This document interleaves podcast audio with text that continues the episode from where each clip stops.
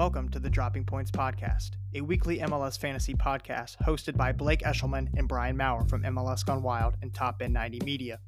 Are you looking for some designated players to save you from dropping points in MLS fantasy? Well, Brian and I have you covered with weekly MLS recaps, important fantasy related news, and unsolicited advice that will help you win your MLS fantasy league.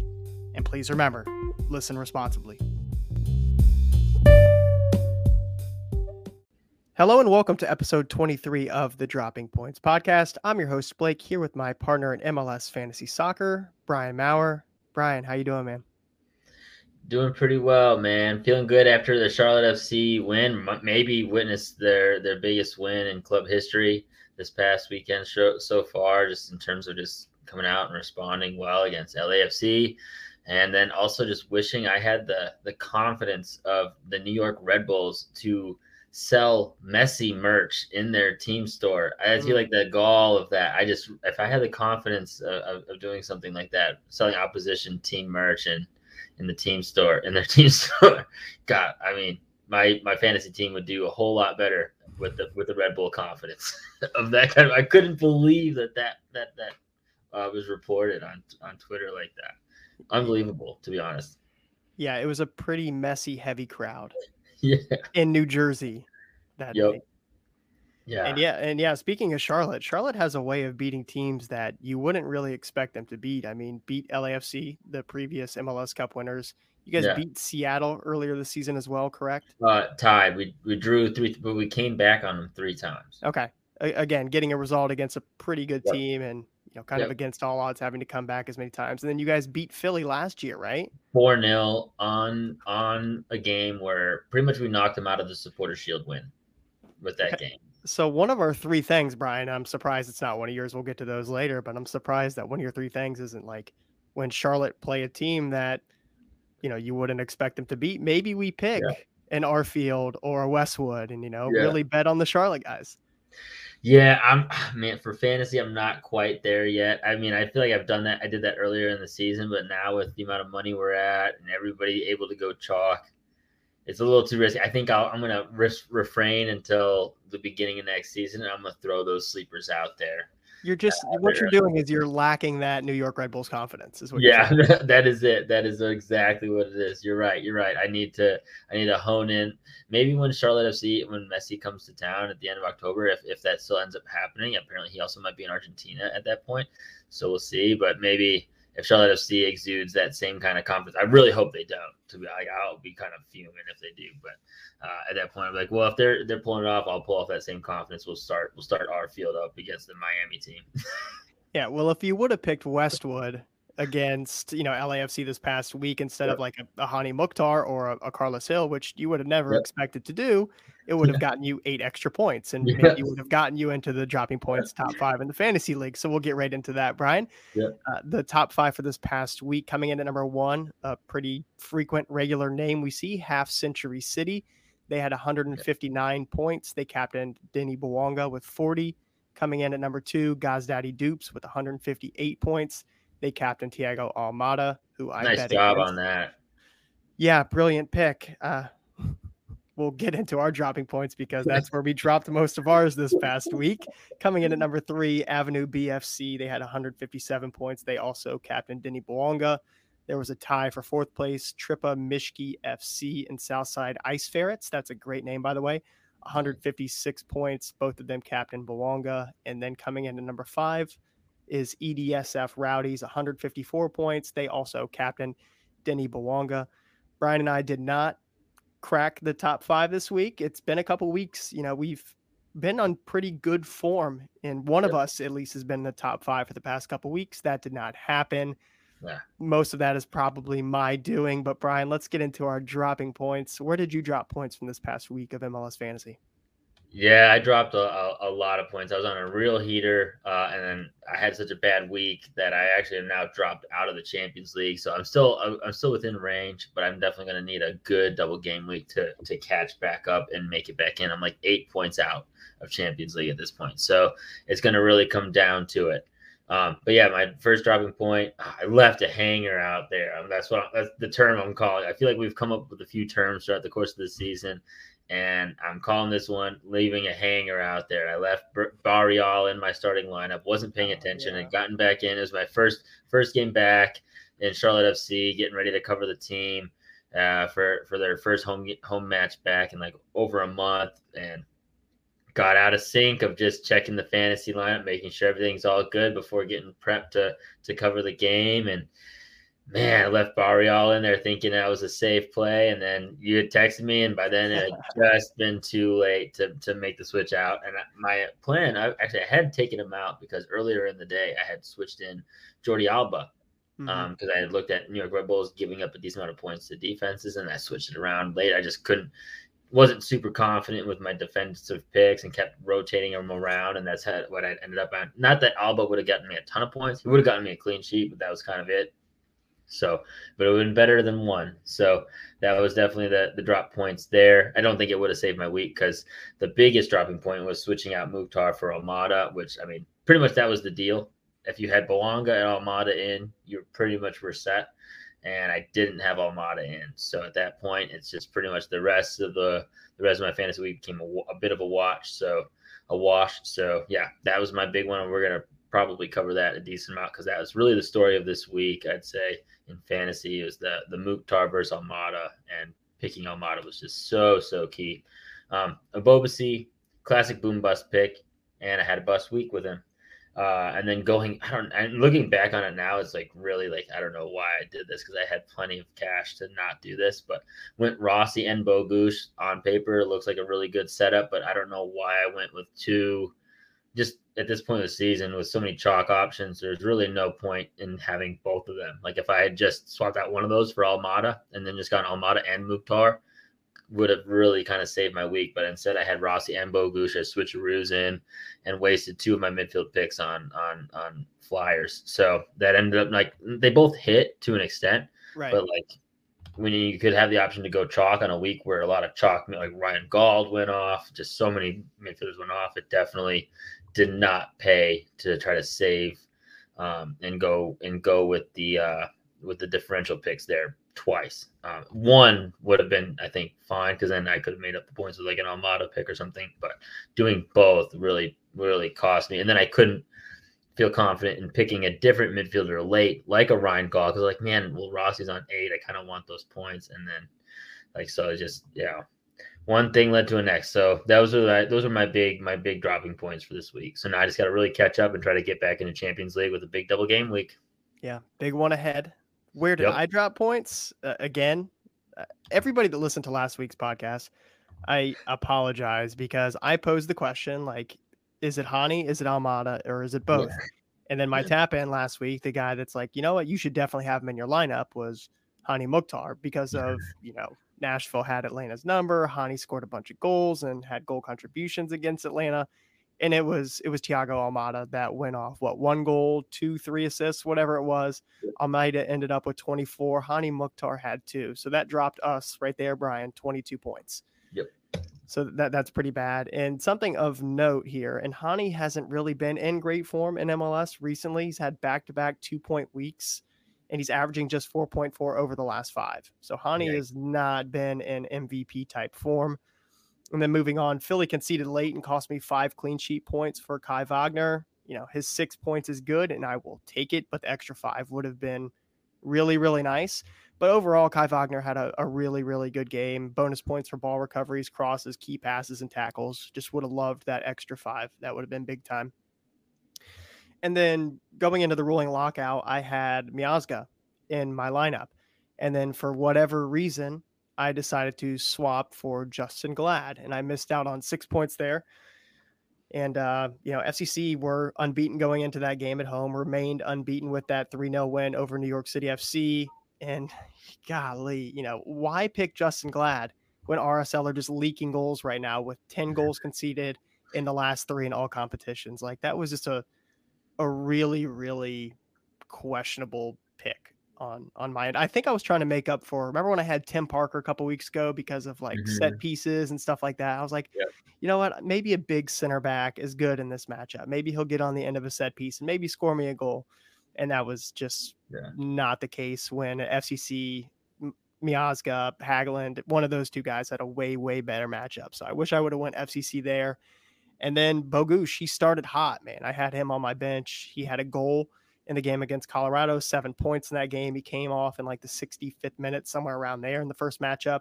And then he managed just two points in the away fixture at Charlotte. 12 single game week players scored better than Bogusz and would have hmm. been better options. And honestly, I could have used that third LAFC spot on a defender like Hollingshead, who ended up with 17, or Long with 12, or even McCarty with what he had like 13. So I could have yeah. last week again. I talked about you know maybe you go attacking heavy with LAFC, and although Bogusz still ended up with what nine, like that's not terrible. But when you have a guy in the team that has the, the the only team with a double game week, and you're picking a guy that started in both matches, started so hot, and he doesn't even crack 10 like that's that's pretty tough when you could have picked some single game week options that did way way better.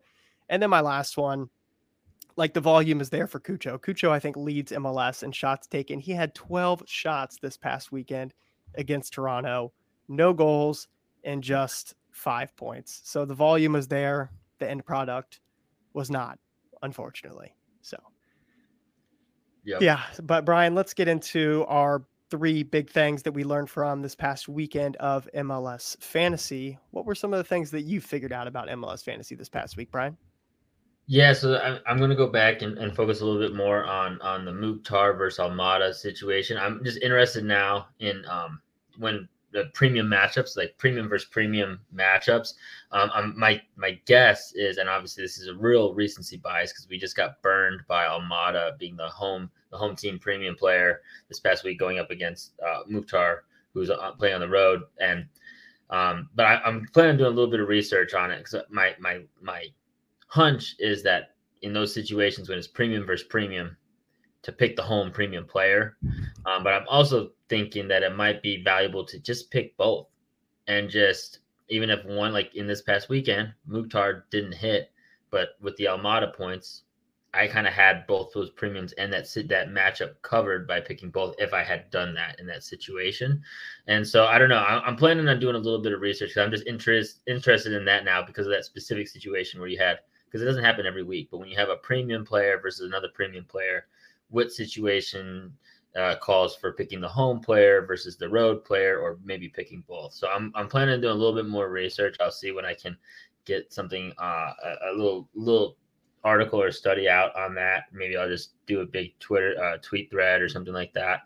Um, but I'm intrigued by that now, especially because of this last game week. I think there's some real safe ways to really kind of predict how best to play those situations, and I just kind of want to do some work on that. So more on that later. But my hunch is picking the home premium player is probably the safe option. Again, recency bias with how how hot Almada was, but as in most situations, the home team just there's less variability there in most situations.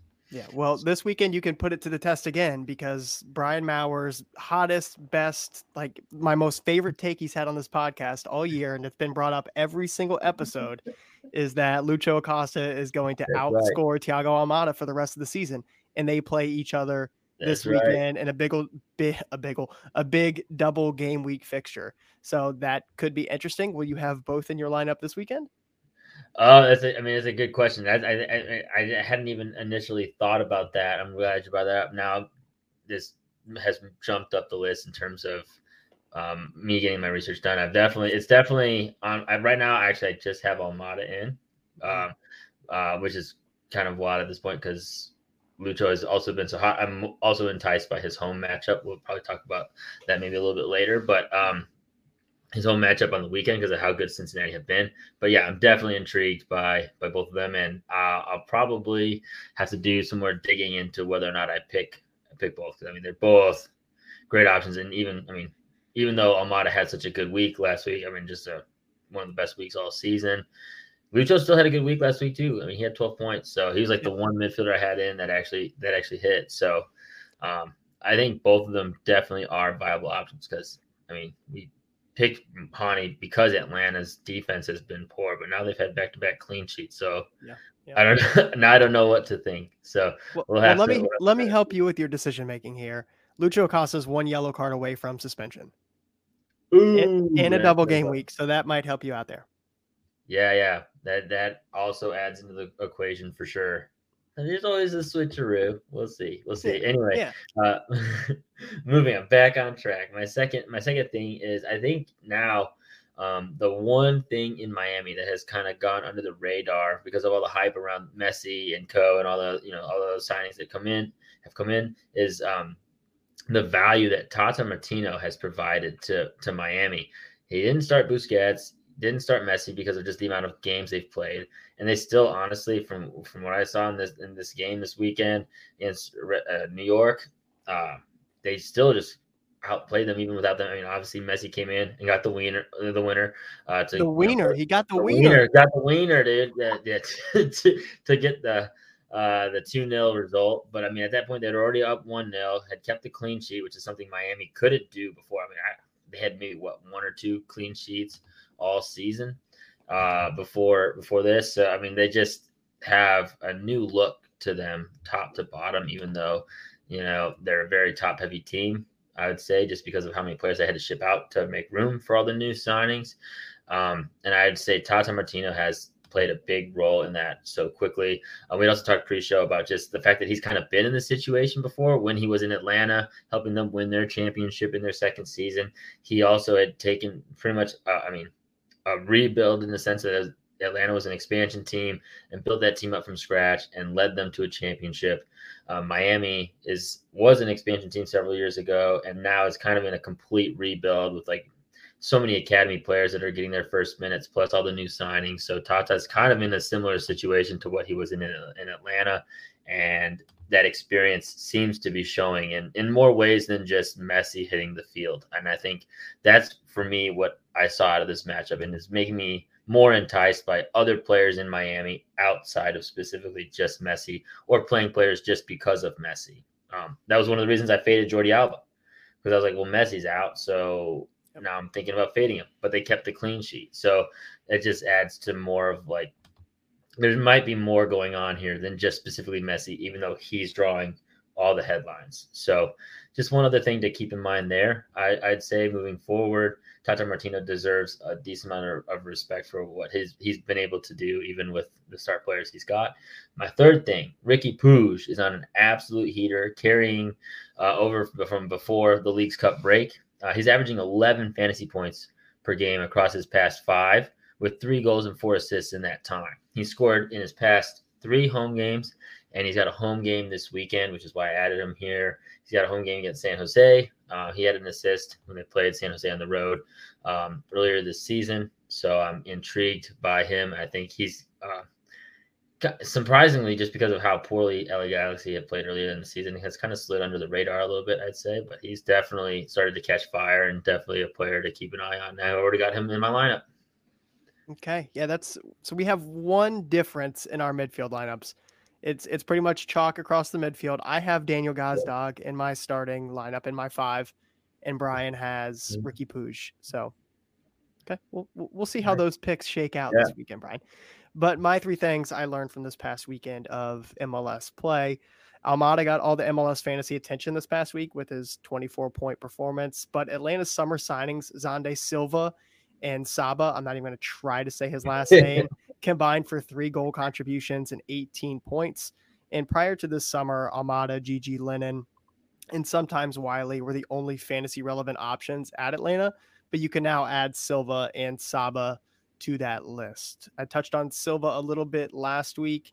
I will touch on him a little bit further this week because there's some a very interesting stat on the MLS fantasy app on on Silva that you guys might want to consider. Maybe they know something that you guys and we don't know, Brian.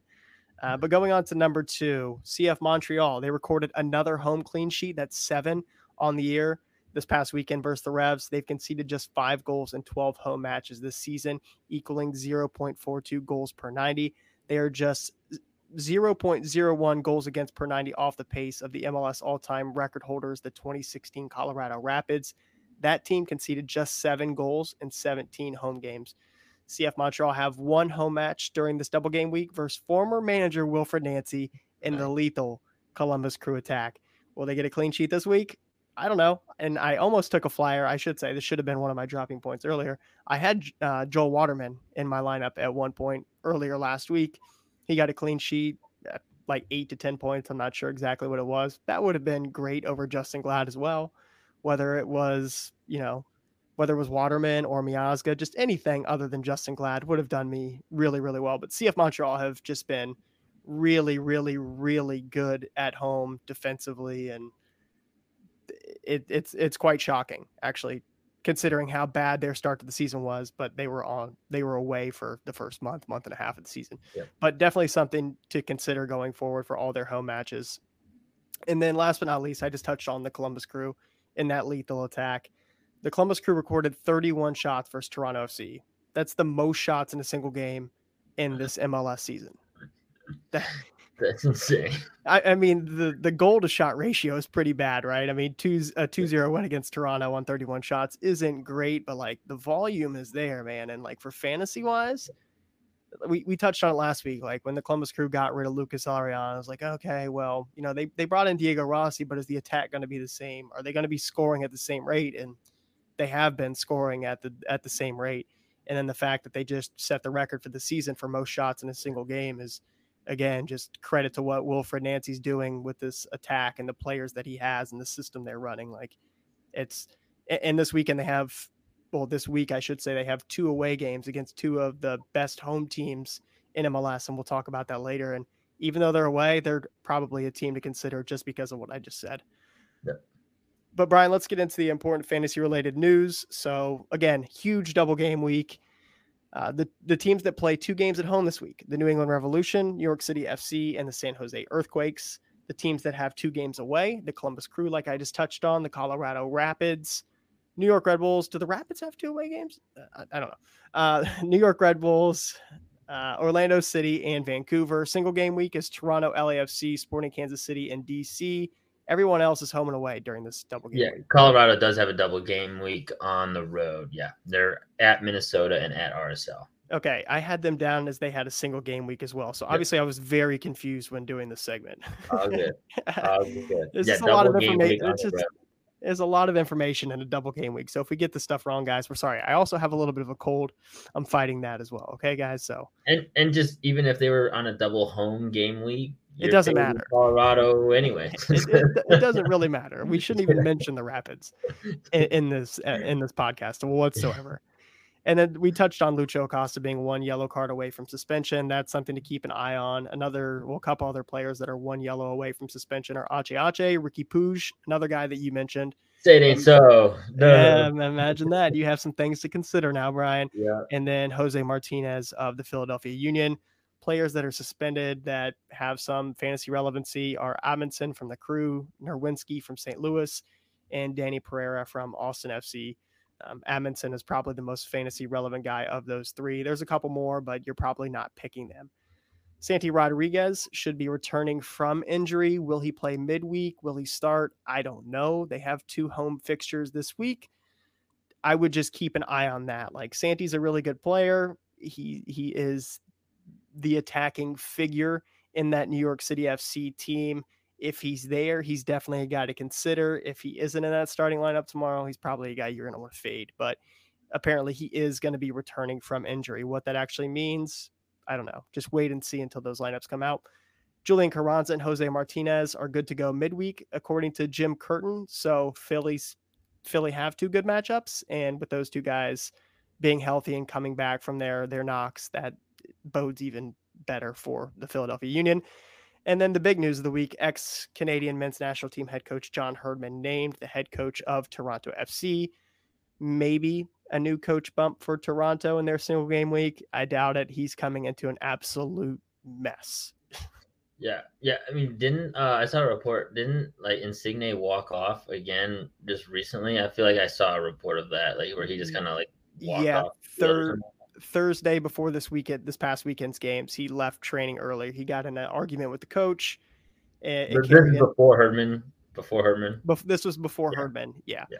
So I mean, he's he's coming into just yeah a, a really tough situation. Like I like yeah. John Herdman. I like what he did with the Canadian men's national team, but he's not being set up for success signing for mm-hmm. Toronto. I wish him the best, but it's not a situation that you know, I wonder what they said to him, what they're paying him, how they convinced him to take this position, or if the the Canadian financial situation and all of that stuff going in within their federation was just so bad he needed to get out. Yeah. I, well, I and, and then on top of that, well, I mean, and Toronto is like, I mean, out of the Canadian teams, I would say they're the most uh, legendary of the clubs, just in terms of some of the pedigree and like mm-hmm. some of mm-hmm. their previous rosters. And I mean, they've put up maybe one of the better rosters and better teams in all of MLS history at one point. I mean, they were one of the the top dynastic type teams. So I'd say there's definitely some legacy there as to what that would uh, attract that role. But it, it does seem like they've been ambitious in terms of pick. I mean, obviously the, the Italian signings show ambition, but I mean, Bob Bradley and Herdman back to back are like two pretty ambitious coaching signings that I think most MLS teams would be super psyched about. If like those were either of those guys were coaches coming in, you think there's a huge change in culture, a, a winning culture coming with that. So, I mean, we'll see if the the you know how how this second coaching change you know changes things, but it's just it, the ambition seems to be. I mean, both of those seems to be like locks for picks. I, I was baffled at how poorly Bob Bradley's tenure went. That had to be close to, if not his worst tenure of any team he's coached. Yeah. So I mean, we'll see with Herdman too. It, I've been a bit you know, but I mean, it's probably the best option they had available. Right? so I mean, he had to be their top target. Uh, yeah, I, I would have to agree with that. And the thing that we should consider with MLS fantasy talking about that. Like we're not going to see a difference with Toronto FC this year. Like I think they are who they are. Herdman's not going to come in and, and change the fate of this team. This could be a team that has a complete massive rebuild this past uh, this upcoming offseason in 2024 looks like a different team under John Herdman. But we'll see. But Brian, let's go ahead and move on to this week's matchups that we're going to be targeting.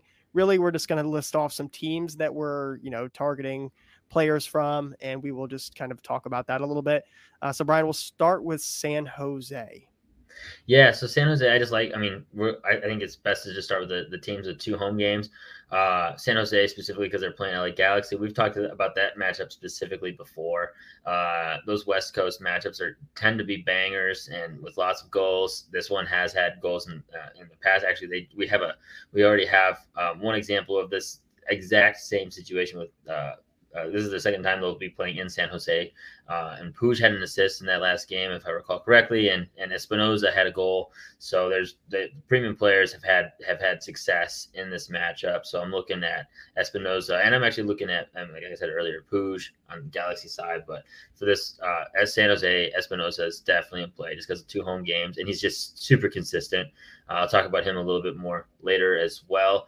Um, and then they also play Minnesota the weekend, which I mean, San Jose has just been a solid team at home, pretty consistent. So I'm, I'm interested in specifically their attacking options. I mean, Espinoza is at the top of that list. I also have Marcinkowski in uh, as a, a, backup. I have a plan for some of my earlier, I guess, uh, keeper ruse situation, but they're the 10:30 game, so I, I'm I'm looking at at them as an option for a, a later option, a later game if I, if that early early uh, keeper switch situation doesn't work out. So um, that's kind yeah. of my right now. I have Heaven as an option as well. I, I, think maybe even some of their other defenders could be in play. They've got a decent amount of um, other defend defensive options, but yeah, I, I have right now. Espinoza and Marcinkowski are in for me. Yeah, I have Rodriguez in right now. Yeah. Um, he's a bonus, bonus point killer. He's a little expensive at ten, but I, I like him. Mm-hmm. I think mm-hmm. he's going to be a pretty popular pick this week. Yeah, and, value and, fullbacks too, right? I mean, Marie and uh, God, what's the other guy's name on the other side? I keep uh, uh, Akapo. Yeah, Akapo. Yeah, and, and Marie's been a value pick. Yeah, and and Beason is is dirt cheap, and he's seeing a lot of playing time as well. He's one of their center backs. So, uh, yep. yeah, San Jose just overall defensive options. Take a look at. Yep. So then next up is the other uh, one of the other matchups I'm looking at with uh, two home games. So New England Revs, um, they're playing Red Bull New York and Austin. Uh, both of those matchups I'd say are, are, plus plus matchups, and with the Revs at home, even with their off field concerns, uh, I'm still eyeing several players on the Revs. I mean, Carlos Gil obviously is a is a prime candidate almost you know every week, especially when they've got two home games back to back. Um, DeJuan Jones, I've got in my lineup actually right now, so I'm intrigued by uh, a couple of the defensive options. Um, and then actually, uh, I mean, right now their their keeper is super cheap because of the the Petrovic sale. So Petrovic sale. So I've got Edwards in. He's my keeper situation right now. I'm kind of eyeing that that situation because he's so so dirt cheap and makes the rest of my lineup just get super super chalky, which is what I'm aiming for to try to sneak back into the Champions League. Is to try to just play with a high floor team and see if that can't help rocket me back in into the to the Champions League places. And Edwards in that spot helps me with that. I'm not sure if I'll keep it, but that's definitely one spot that I'm eyeing right now as well. Yeah, and the only other players that I'm eyeing are probably Dave Romney, the center back yep. from the the Revs, and then I have a, a sneaky long shot pick for this the, their double game week this upcoming weekend that I'll get to later in the episode. But a little note for you, Brian: DeJuan Jones did not play this last weekend, and he was listed as questionable on the report put out yesterday oh. All right. So I'm gonna have to keep an eye. Definitely keep an eye on that, everyone. Yeah, and, uh, ne- and, next time I text you, Brian, about a, a, a, an outside back not playing in the game, be sure to yeah. check it before the rolling yeah. yeah, yeah. I'm no. I can't afford any hangers this week. That's right. That's right. Yeah, I'll definitely be keeping an eye on that. I might even just switch it out right now just to be to be safe. So we'll see. Because I'm definitely not like sold in to where I have to to start him. So um, that's just one of the other eye, options I'm eyeing at this point. Um, do we even want to talk? Because I mean, obviously, New York City FC have two home games as well. But I mean, are you even eyeing anybody at all in that in that matchup, Blake? no, no, no. There's, I mean, Bakrar, their yeah. their striker, like he he has n- not played well. He's their only true number nine on their team if Santi comes back again, like that's a guy I would eye, but I would wait until lineups drop at 6:30 Eastern Standard Time tomorrow to see and see yep. if he's if he's in that starting lineup. Maybe Barraza, their goalkeeper. CF mm-hmm. Montreal have only scored uh, what like eight goals away this this season. Um, so they have some pretty good clean sheet odds there. As far as defenders, no, not really. Maybe Thiago Martins yeah. Um, but one thing I was looking at earlier because I was just curious about New York City FC and Talles Magno, his value has dropped more than any, probably more than any player in MLS fantasy, like close yeah. to four, close to four mil this season. Like he's down to 4.2 mil. Oh man, I think he started. Yeah, he had to at least start at eight or nine. Damn, dude, that's he's crazy. down to four point two mil. And I mean, yeah. if going into this season, you know, unfortunately, he had to start as the striker because you know they they didn't have a, a number. Yeah, they didn't have a number nine, and he was playing out of position. But even yeah. since he's moved back out left, like hasn't been great. And again, coming into the season, he was touted as one of like the, you know, over the past couple years, one of the top left wingers in all of MLS. And for him to, you know, not produce at that level and really have a, a huge regression this season, and for MLS fantasy terms, drop four mil down to four point two like that's 0.2 mil above players that have never seen the field. that's yeah. that's really really poor, and that, yeah, it, it's really unfortunate. I just found that interesting. Yeah, I think, and uh, to, to that, I think there's especially in the East Eastern Conference right now, where there's just so much competition and and really solid roster building across that conference being behind the ball one transfer window, which I think NYCFC was. Oh, yeah. They just didn't end up making their commitments in the winter window that they have started to do in the summer. But, but since they didn't do that in the winter, they're kind of behind the pace of many of these other teams that are like like Cincinnati and Philly, who are just like constantly on it in terms of really hitting their mark with every transfer window right now, which is also crazy to say about Cincinnati, but they've just like that's just been their new regime. It's just mm-hmm. been really on the ball. And so many of these other teams have in the Eastern Conference specifically are really hitting their mark window after window. So if you are behind a window and you don't get your hits in, it I mean, that's what you kind of are seeing, I feel like, from NYCFC right now. Yeah, and New York City FC, if we were to have this conversation a year ago, if they had a double game week late in the season, like you're going to probably pick three guys from New York City FC. Yep. Last year, this year, we there's a chance I might not have any New York City FC players in my lineup in a double game week at home for them. Like, yeah, I, I don't have any players from them right, right now. That's at, that's at a all. that's a full 360. Like that's yeah. that's crazy. Well, let's Yep. let's keep it moving, Brian. Yep. So and now I'm looking at some of the other plus matchups that don't have two home games. So, we talked about them a little bit earlier, but Philadelphia Union, I feel like they've just got really plus matchups on the road at Toronto and then at home versus Red Bull New York. Um, I think there's clean sheets to be had in both of these games, but even if they weren't to keep it, say in Toronto, um, when Bernardeschi, obviously, even though the team is in shambles, Bernardeschi is still quality and capable of scoring, which he did even just uh, a week or two ago. He scored a, a goal, a couple goals, um, or a goal or two, and uh, so I mean, obviously, they could lose a clean sheet there. I think they still easily could get it with uh, New York coming to Philly uh, on the weekend. Um, I mean, they have got a ton, and, even if Toronto were to get a goal, I mean, I just feel like there's a really good chance Philly could score a bunch of goals in that game as well. So I'm eyeing not only Philly defenders for the clean sheet, I'm eyeing attackers. I'm really just eyeing every any any position on the field. This is sort of like I um, equate it a lot similarly to LAFC in their double game week last week. This is kind of the double game week I'm really eyeing to stack at least two or three players in. Um, right now, I've got a double defense stack with Glesnes and Wagner that could change a little bit. Um, I've floated Gazdag in there, Carranza if he's back and able to play on Wednesday.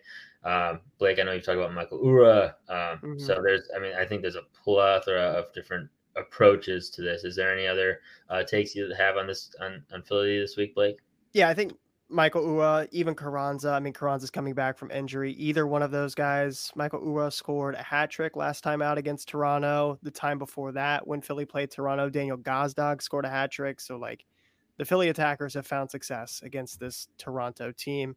Um, so I have both of those guys in my lineup right now. Uh, Uhre's kind of like a flyer, a pretty big differential pick. Uh, just kind of hoping that he, you know, maybe lands another hat trick. That would be great and I would maybe move back up into Champions League contention. We'll see. The only other guy that I have right now is is Kai Wagner, but I really do like your strategy of stacking the the Philly defenders, and that's something that you said pre-podcast that's really struck my interest, and I'm going to take a look Mhm. at. I, I think that's a a really a good route to go, and Kai Wagner's definitely one of those guys because of what I touched on earlier. Like he had six points last week, and they didn't get a clean sheet. He had four bonus points for four different attacking values. Yeah, I mean, it's just he's a bonus point machine, bonus point machine. Yeah. Um. So next matchup up is I've got RSL. Uh, I'm going to jump down the list a little bit just because RSL's got, uh, I think, two plus matchups as well. Um, obviously, we've touched on their struggles, um, but I mean, in fantasy, um, there's times when even if a team's playing poorly, the matchups I'd say do matter and are, and make RSL worth at least a look. Um, they've got at they're on the road at Portland uh, midweek, and then they're at home versus Colorado. Just two really plus Western Conference matchups. Um, I'm eyeing a couple different players. I mean, I'm definitely not doing any major stacks or anything, but I think uh, players like Savarino, Chicho Arango. Um, I mean, there's a, a, few different interesting pieces in RSL. I mean, Pablo Ruiz is still, I'd say, potentially an option. Well, he's out. He's out. Oh, yeah. I don't think for the season, but he's out for a while. He Ooh, never mind. So Pablo Ruiz is not an option. Um, glad we brought that up. So yeah, so but Chicho, I'd say Chicho's the, the the other one besides Savarino. Those are the two the two premium options. I'm looking at Brody's maybe an option, but I mean they've been leaking goals, so defenders is probably not a direction I'm going with them. But I'm intrigued by some of their attacking options, especially against a team like Portland who just give up a lot of goals. So if there's a team to turn turn a, a rough streak against, it's probably Portland's one of those teams, and Colorado to be honest as well. So and it's it's funny like these are two really good matchups and RSL are kind of like they're they're a strange team because Yeah. they're they're really good away and they're playing Portland away and they're really bad at home. RSL are really bad at home and they're playing Colorado. But like both are really good matchups so they could turn their their momentum on either front there. And back to the Pablo Ruiz thing like they've given up 10 goals in the past 3 games in all competitions and I think a lot of that has to do with losing the guy that's that's operating their their midfield, the guy Yeah. that's in the engine room, Pablo Ruiz, not only switching the point of attack and controlling the tempo of the game, but also just sitting in front of that defense and being that deep lying playmaker and just solidifying things in front of the defense. Eh, I think that's had an impact on both sides of the ball for RSL, and that could be why we're seeing a, a dip in form from RSL. But again, there's there's talent in that side, especially in the attack with Savarino and Arango. Yeah. Outside of that, I don't know if I'm picking anybody else in RSL. No, yeah, I think those are the the two main main guys I'm taking a look at, just because I think a lot of the premium strikers this week maybe have less than than plus matchups like the premium strikers. So I think this is a decent week to look at some other options. Mm-hmm. So um, I think that's where Savarino, players like Savarino and Chicho come into play a little bit. Um, and, and I mean, maybe, maybe there's there maybe there's a, a slight shout or chance. Maybe a Diego Luna. He's gonna yeah. be a, a, lot cheaper. He could be like a little 50-50 or or a long shot type pick yeah. for you. Yeah, because um, he's kind of replaced Ruiz, right, over over this last little stretch. Uh, I think he's primarily primarily playing like an inverted left winger. Um, I don't know. They've really switched some things around in the RSL midfield. Yeah. I don't think they've really found a replacement for Ruiz because you really can't replace what he does in there with that wand of a left foot that he has. Yeah. And those 50 yard goals. Yeah. You can't really replace that. Diego Luna can't do that. Like he's a hell of a player. I think he's really good and he's had some pretty decent MLS fantasy weeks and some pretty good output. But yeah, yeah, I mean, he could be a shout if he if he gets some starts. Like he's a pretty good player. He's a good attacking player. So yeah. in in two plus matchups, maybe consider him. Gotcha. Nice. And then uh, Vancouver, they've got two road matchups, but I think they're both plus matchups for me. They're on the road against Chicago and on the road against NYCFC. We've already touched on sort of the the woes of NYCFC this year.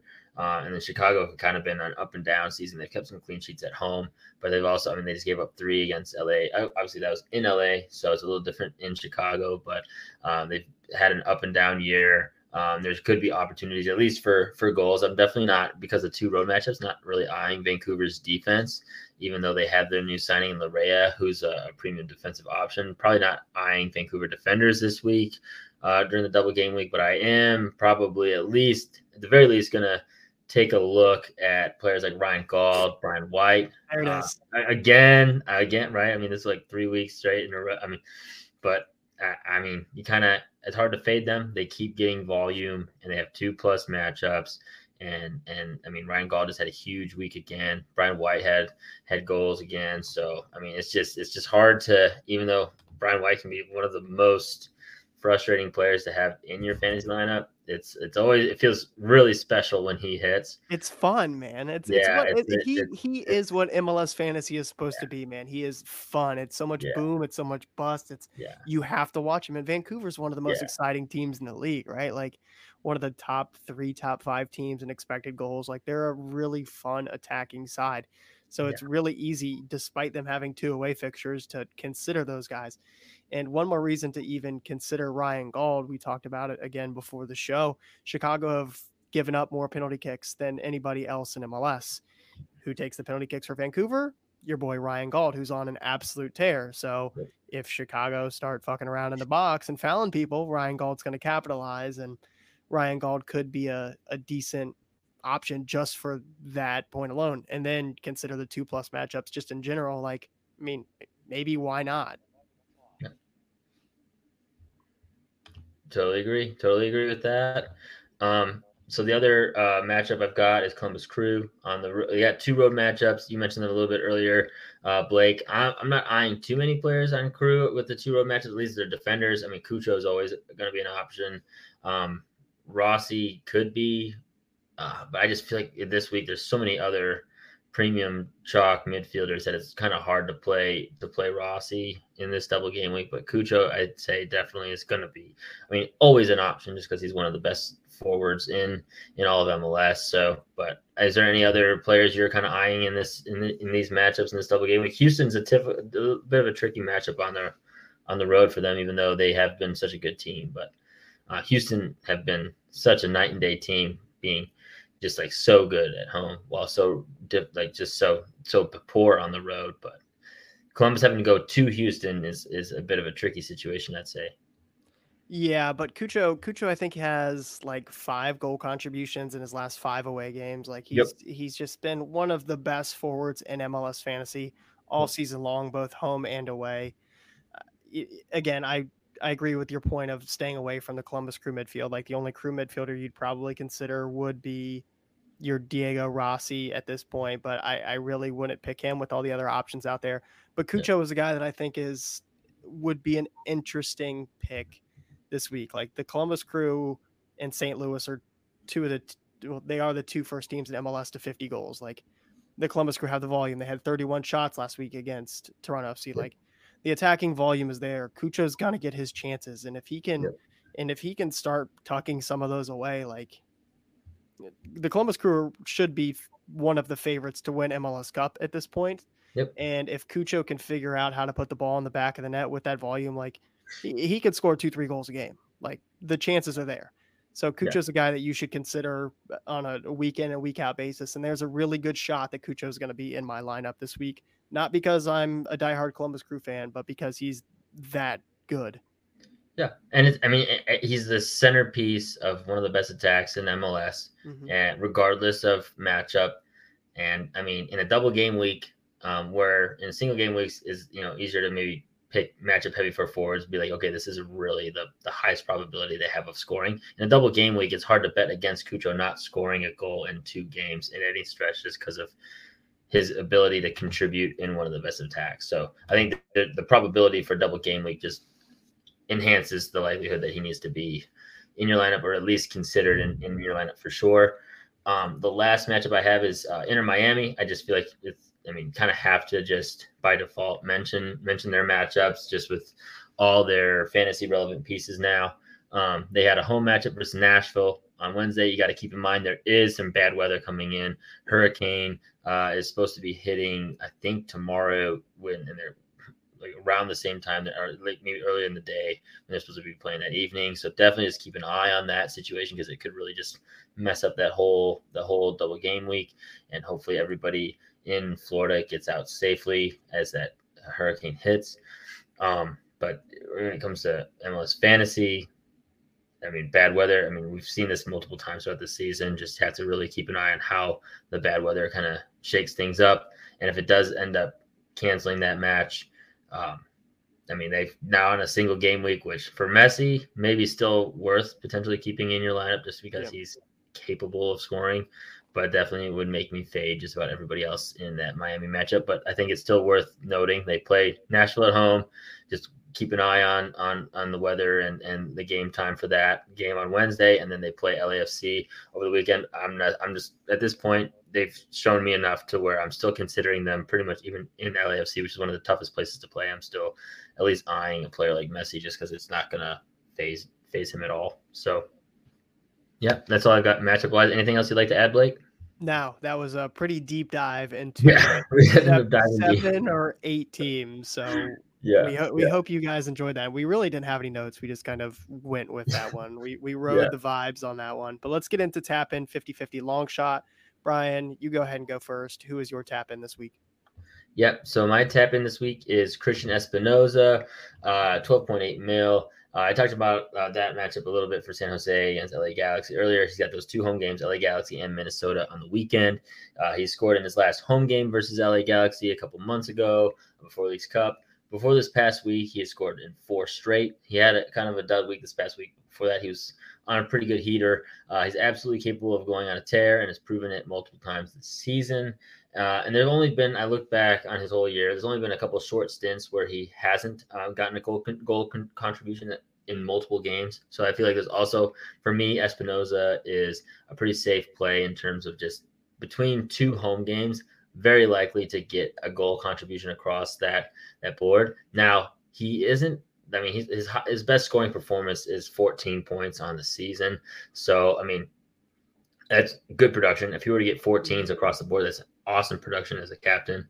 Um, but he also, I mean, there's been, I mean, Almada just put up 24. So there's been other captainable premium players that are definitely, I'd say, have a higher ceiling. But for me, what Espinoza provides is a bit of a safer floor, which is kind of what I'm looking for this week. I'm really trying to find a decent amount of security in my lineup as I'm creating this final uh, jump. So I want to have at least a few safe pieces to really like establish some points as I do still need to take some calculated risks. But for me, Espinoza is that higher floor, maybe a bit of a lower ceiling option. Um, that's just like a bit of a safe pick uh, for me to just have locked into my lineup with the two home games coming up this weekend. Yeah, my pick is kind of along the same lines. Feels like a pretty safe pick, pretty high floor, pretty high ceiling as well in this guy. My tap in this week is going to be Carlos Gil, the New England Revolution center attacking mid, coming in at 13 and a half mil. two home games this week, and the Revs are one of two unbeaten teams remaining in MLS at home with FC Cincinnati. The Revs have scored three plus goals at home five times this season and have scored 14 goals over their last five at Gillette Stadium. Carlos has recorded an assist in each of his last six home matches and has 10 total goal contributions in that run of games. He's averaging 10 points per game at home and ranked sixth overall in fantasy on 172 points. He's second in assists in MLS, fourth in key passes, and second in open play chances created per 90 minutes. Six of the last seven goals scored on the Red Bulls, that's going to be their opponent tomorrow, have come from opposition's midfielders. Well, that's exactly what Carlos is. And Austin have conceded seven goals in their last two away matches. In St. Louis City FC's Edward Löwen went off for a hat trick of assists two match days ago. And I think Carlos is a little bit better than Edward Löwen. So that is why Carlos Gil is my tap in of the week. Brian, who's your 50 50? Nice. So my 50-50 this week is Jefferson Savarino at 10.3 mil. Bit of a high high value for a 50-50, but I mean he's just been a real hit or miss pick throughout the course of the season, as RSL as a team have been as well. I'm picking him solely because of his matchups. Away at Portland, which Portland have just given up a ton of points to forwards this year. Um, and I mean they just fired their head coach. Um, so they're just in a bit uh, they're a team that's very targetable right now. And then on top of that, they have the home matchup versus Colorado, like I said earlier. Um, so both of those matchups are just, I would say, plus matchups. So you're looking in, in those situations, even if RSL haven't been on the best run of form, um, Savarino is one of their key players. And um, I mean, in plus matchups, it's always worth keeping a bit of an eye on on those kinds of players. And also just because not only, I mean, this week Bouanga's on a single game week, so it's way easier to fade a player like him. And their single game week is against Miami. Um, it is at home, but I mean, so it's just a tougher play to to to pick up a, a guy like Bouanga. Um, Carranza is just coming back, so we're not sure 100% if he'll be in the lineup tomorrow. Um, I mean, Cucho's got two road games, right? So it's like the the premium forward picks are all still playable, but they're not maybe in the most plus. I'm like it's like it's not like an automatic pick. I'd say as it has been the last couple weeks, where there's just been like okay, just Cucho and Bouanga automatically in your lineup. I don't yeah. say that. I wouldn't say that that's what this kind of week represents, which opens up the door for a pick like a Jefferson Savarino, um, as well as other picks like Giakoumakis and, and several others. But I'd say because the premium forwards aren't auto, auto picks, um, it opens the door for a 50-50 pick to try to take a flyer on a, a player like Jefferson Savarino, who's got plus matchups. Yep, I think the chalk, the the midfield is chalk, which yep. is, I mean, that's why we had Espinoza and Gil. I think that kind of exemplifies what most people's midfields are going to look like. It's going to be chalky. Yep. The attacking line, the forwards, is going to be um, you know, you're there's going to be some variability there. You're going to yeah. have some differential plays there this week, and I think that's okay in a double game week as yeah. long as as those those hit. So good luck there. Um, the we'll get into the um, start bench sell. I have some single game week strikers for you just in case one of your double game week strikers doesn't hit. But my 50 50 this week is going to be a guy I touched on earlier in the podcast Xande Silva, the left winger from Atlanta United at 8.9 mil. And this one is super interesting, guys. This basically wrote itself on the MLS app. Silva is projected to score an even 20 points this week versus FC Cincinnati and Dallas. Meanwhile, the best player in MLS, Thiago Almada, is projected 17 points. Silva is projected to have three more points than Thiago Almada. Brian, I don't know who the hell is making these predictions, but apparently they like Silva about as much as I do and how much he's raised the ceiling of this team. But that sort of projection is exactly what the 50 pick is all about. It's all about hope, Brian. Yep. Hope and two difficult matchups versus the Shield leaders and a team tied for the fewest goals conceded on the year in FC Dallas.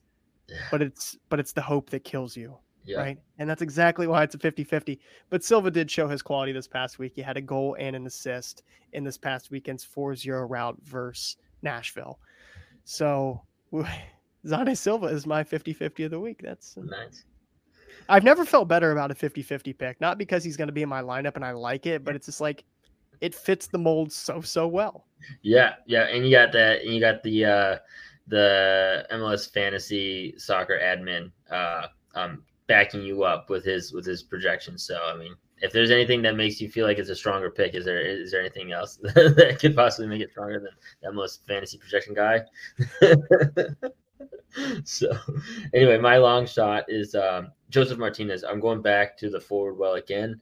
Um, I, and I think this is a, a, big week for that because I think forwards again is probably the position with a, the the most question marks, at least so far in what I've done my own research on. It is the position with the most question marks for me. A lot of my defensive defensive picks and my midfield picks have just kind of been uh, more automatic, really easy to choose. Um, forwards, I've already even just in in the couple days since the the new week has kicked off, I've already made a decent amount of shuffling, which is why I'm looking at forwards. Long shot, Josef Martinez at 6.8 mil. Um, he has got a home game and a double game week where he could be playing both of those games with Messi. That automatically just makes it a big plus plus for me.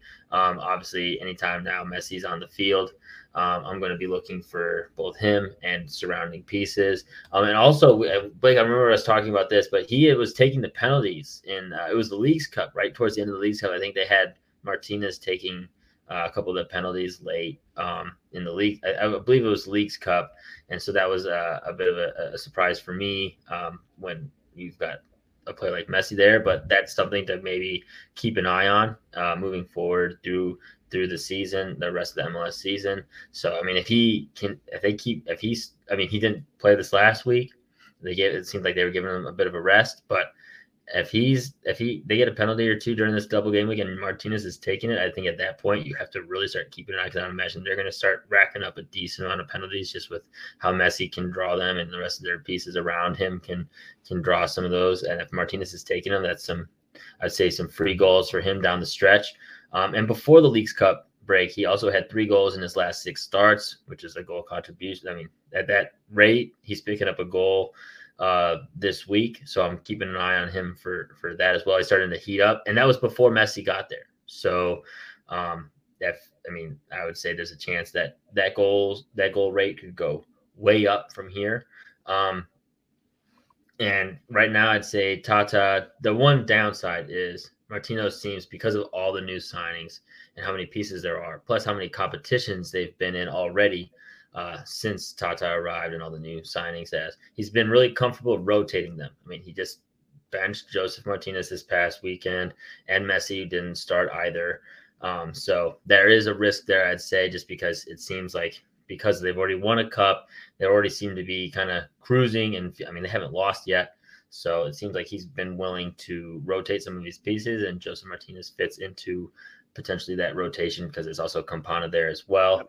Um, so there is a bit of a, I mean, a, a, significant risk. Also, just Josef hasn't been the Josef is old uh, at all since he's been in Miami. So uh, there's a risk there. Um, but I, I, am thinking of using him in a switcheroo because it is a 7:30 game. It's pretty easy. Uh, just preview as long as that that game does end up getting played. Again, keep an eye on the weather. Um, but if that game does get played, it's a nice cheap way to kind of get a preview on some early points, um, which end up could end up being big points because I mean Miami at home are just going to be a team to watch regardless of the matchup. Yep, and I don't know if Lionel Messi was just you know giving Josef Martinez the penalty kicks just because you know he wants to keep Josef around for next season, wants him to extend that contract, and yeah, know, maybe maybe they're boys or you know, maybe Josef is being handed the keys to the penalty kicks. I don't know. We'll see. But I, I do yeah. like that pick, Brian. It's a it's a nice long shot pick there. My long shot pick is also a striker that I think that you should probably consider. Giacomo Vrioni, New England Revolution, number nine at 6.1 mil. He has two goals and one assist in his last three home matches. Five goals this season. All five of them are at home. This is a pretty crazy stat that I wouldn't have even realized otherwise unless I went looking for it. Giacomo Vrioni is sixth in goals per 90 with 0.56 for players who've played more than 800 minutes. That's a wow. that's, that's a pretty impressive little yeah. stat there. No one um, would guess that. No one, no one in all of MLS punditry would catch that. unless you're a New England Revolution sicko, like you probably yeah. don't know that. Uh, and I, I, really like him, especially in the Austin matchup. Austin give up the most points per game to forwards away. That was according to last week's stats. And uh, Gioacchini and Adeniran for St. Louis just put up four goals against them two match weeks ago. The downside is he started just six of his 20 appearances and he's played 46 and 84 minutes in the Revs two double game weeks so far this season. So he's not getting a lot of run. But Gustavo Bou is, he was out. He looks like he's back from Argentina now. How does that affect his minutes going into this double game week? They also have Bobby Wood, but they like to play with two strikers sometimes. And Vrioni got a lot of run during the Leagues Cup. So what what does this mean for his minutes going forward?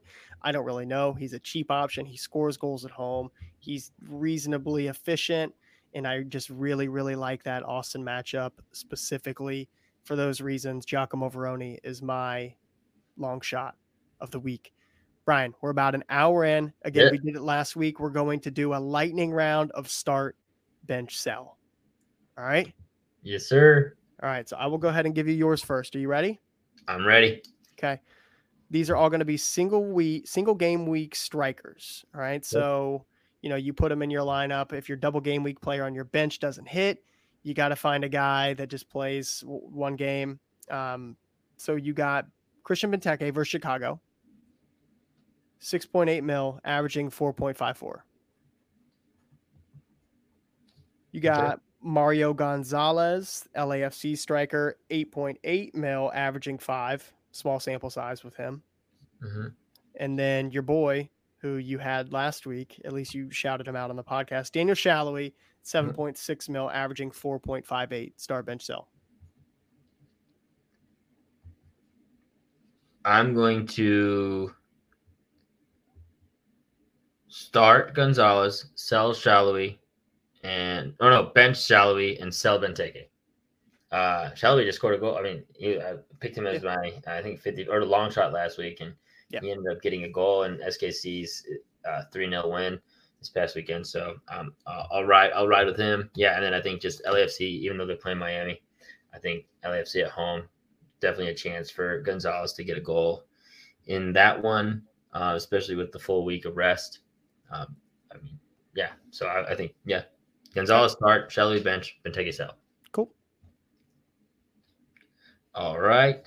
So my start bench stuff for you is three midfielders um, at three different price points um, that all are near the top of the league in their last three week fantasy point average.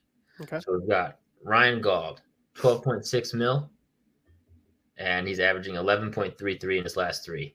Uh, absolutely streaking at Chicago and at New York City FC. Then we've got Daniel Gazdag, 11.2 mil, 9.67 last three week average. Uh, at Toronto versus Red Bull New York, plus plus matchup.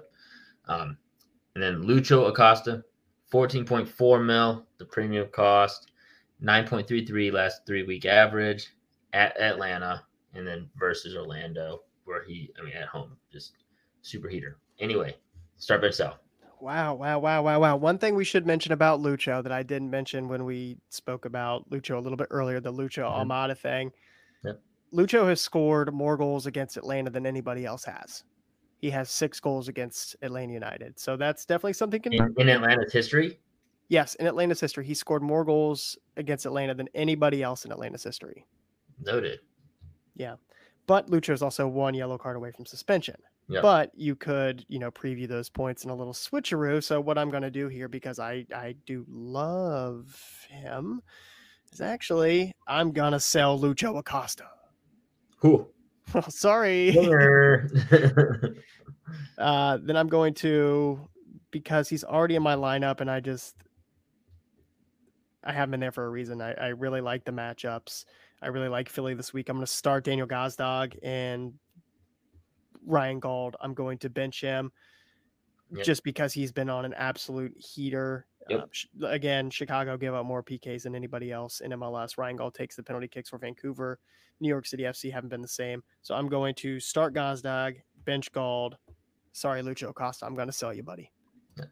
Well, so one thing for Acosta now that I just thought about now that we just brought this up, I guess a good time to bring it up quick is um, depending on the weather in the Miami game, you could have Messi in. If that game starts to go south or delayed as it gets closer to game time, you could always switch that out and you have you have a replacement in Acosta mm-hmm. if, if if you end up being like, man, that playing Messi when it, this game seems to look like it really is just going to have to get auto canceled and moved.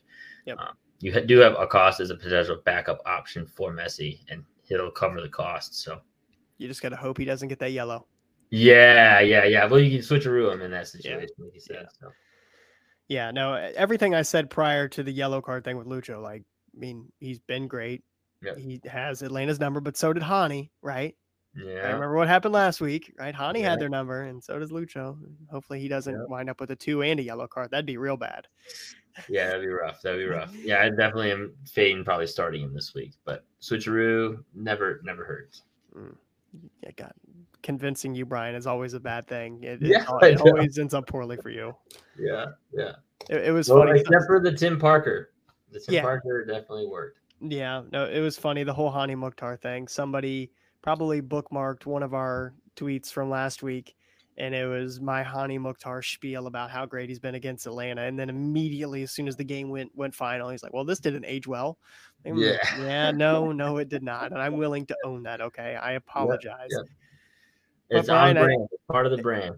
It's we're dropping points, baby. That's what we're Yeah. here for. Okay, we're gonna we're gonna gain you some points, but we're gonna drop you a lot. All right. Yeah. You got to pick and choose the info that you listen to and you follow. So, Yeah, yeah. uh, Brian, before we close this thing out, do you have anything to anything to add? No, I mean, just good luck in this last double game week before Champions League starts. That's I think the last big point. I mean, I think that's my big focus this week is getting back into that that ranking. So Yes. Yeah. Good luck to everybody. Uh, this is a, a huge, huge week for MLS fantasy. Probably the biggest week of the season. I think this is actually the last week of MLS fantasy for players playing in head to head until the playoffs. So big week for a, a lot of folks, not only for Champions League, but I believe for head to head matchups as well. So hopefully you took some of this advice that we gave you, and hopefully it helps you win your head to head and make it into the playoffs. Yeah. Uh, hopefully it also helps you guys make Champions League. Brian, good luck to you. Everybody else playing MLS fantasy this week. Best of luck. Enjoy this wonderful week of double game week action in MLS and MLS fantasy. And we will talk to you guys next week to hopefully give you advice to win your MLS fantasy playoffs and possibly win Champions League. We'll catch you guys later. Peace. Peace.